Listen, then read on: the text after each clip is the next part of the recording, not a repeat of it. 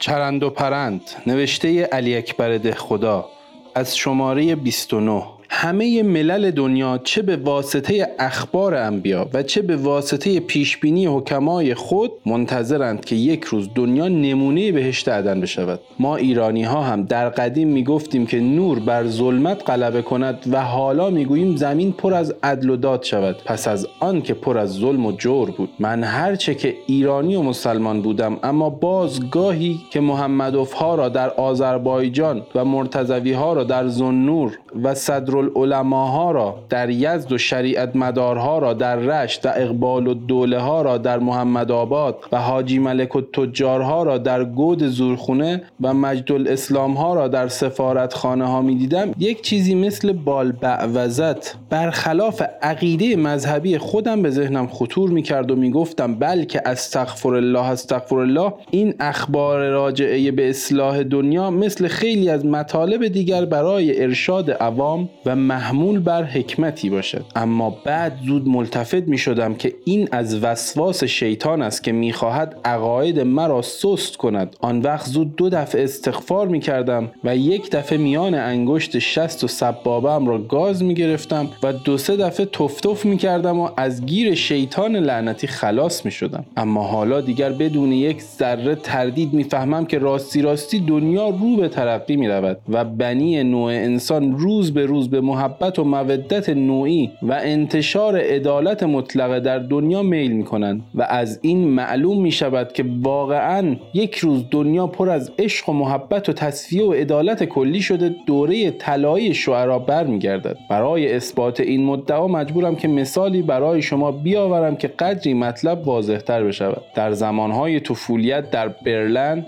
یک روز تعطیل صنیع الدوله از مدرسه بیرون آمده به حوالی شهر به گردش رفت. هوا خیلی سرد و به قدر یک وجب هم برف روی زمین نشسته بود. خود صنیع الدوله هرچند لباسهاش کوک بود اما باز احساس سرما را به خوبی می کرد یک دفعه دید که صدای سوت ماشین بلند شد و پشت سرش سر و کله لوکوموتیو با 255 اتاق و 7591 مسافر نمودار گردید. صنیع الدوله گذشته از اینکه از این منظره غریب خیلی خوشش آمد. به فکر عمیقی هم فرو رفت. در آن عوالم بچگی به خودش می‌گفت که ببینی این مسافرها از کجا میآیند. از چین از ماچین از جابلغا جابلسا نزدیک های کوه قاف خدا می‌داند. اما ببینید که چطور در این هوای سرد اتاقهاشان گرم نهار و شامشان حاضر. اسباب شستشوشان مهیا و کتاب و روزنامهشان آماده مثل اینکه درست توی خانه های شخصی خودشان هستند. بعد از این فکرها گفت خدایا من نذر کردم که اگر این هفته یک غذای خوبی از تهران رسید. همانطور که استدعا کردم هفته دو مارک به خرج جیبی من افزودن من هم وقتی بزرگ شدم و به تهران برگشتم در ایران از این راهنها درست کنم. او این خیالها را در خاطر جولان می‌داد و قطار راه آهن هم کم کم از او دور می‌شد. تا وقتی که به کلی از نظرش ناپدید شد و او هم برای پختن این فکر تازه خودش به مدرسه برگشت. این خیال عهد کودکی عادت بایستی چند دقیقه چند ساعت با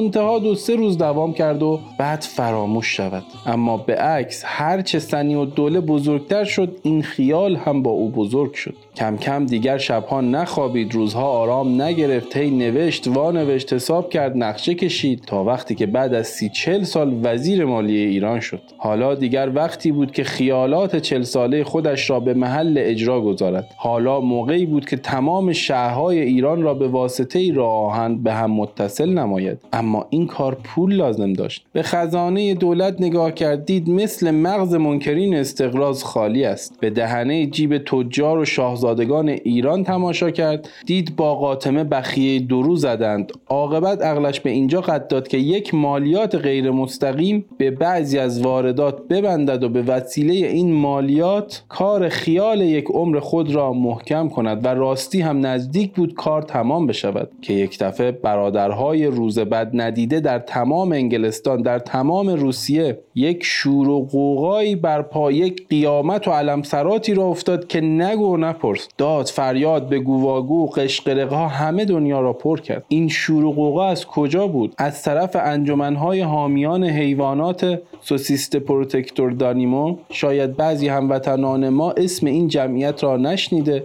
و از مقصود آنها اطلاعی نداشته باشند. بله اروپایی ها عموما و همسایه های ما خصوصا همانطور که انبیا خبر دادند و حکما پیش بینی کرده اند کار عدل و انصاف و مروت را به جایی رساندند که گذشته از اینکه هوادار تمام ملل مشرق زمین می باشند گذشته از اینکه عهدنامه ها برای حفظ استقلال و بقای دول ضعیف آسیایی میبندند گذشته از اینکه میلیاردها برای آزاد کردن سیاه پوست ها خرج می کنند حالا می‌گویند که ما حیوانات را هم نمی‌گذاریم بعد از این اذیت کنند. به حشرات و سبا هم مانع می‌شویم که آزاری وارد بیاورند. از این جهت انجمنها مجمعها جمعیتها و هیئتهای بزرگ برای این کار تشکیل کردند. حالا لابد خواهید پرسید که این انجمنها چه ربطی به راه آهن ایران دارد؟ هان همین جاست که من می‌گویم شما از مرحله پرتید. درست گوش بدهید ببینید. اگر این دو مطلب من به هم رب نداشت من هم اسم خودم را برمیگردانم و به جای دخو بعد از این به خودم وکیل خطاب می‌کنم.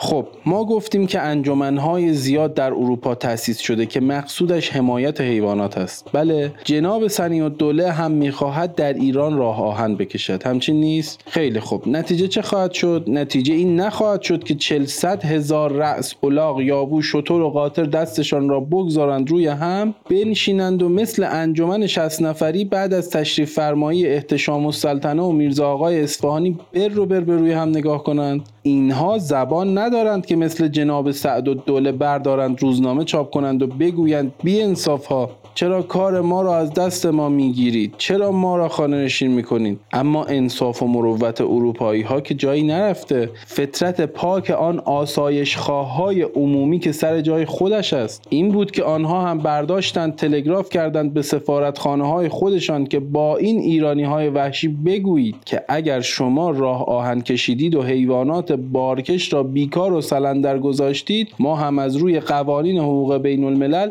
حقا میاییم و شما را مثل کپسول سانتال و کوپاها دانه دانه قورت می دهیم حالا راستی راستی که نمی آمدند ما را قورت بدهند. اما از همین اقدامات به ما ایرانی ها بلکه تمام ملت مشرق زمین فهماندند که عصر طلایی برگشته. زمان ظهور اخبار انبیا و حکمای نزدیک شده و آسایش مطلقه تمام دنیا را از ماهی های دریا تا موقع های هوا فرا گرفته است. منتها همسایه های نو پرست ما در این راه پیش قدم شدند. باری مطلب خیلی داشتم و می‌خواستم بیش از این درد سر بدهم. اما نمی‌دانم چطور شد که حواسم رفت پیش عهدنامه های منعقده ما بین دولت علیه ایران و دول متحابه و بعد هم این شعر عربی امرالقیس یادم آمد که می‌گوید ز چشم خود بپرس که ما را که می‌کشد جانا گناه طالع و جرم ستاره چیست برای ارتباط با ما ID صوفی underline کاپل را در اینستاگرام جستجو کنید.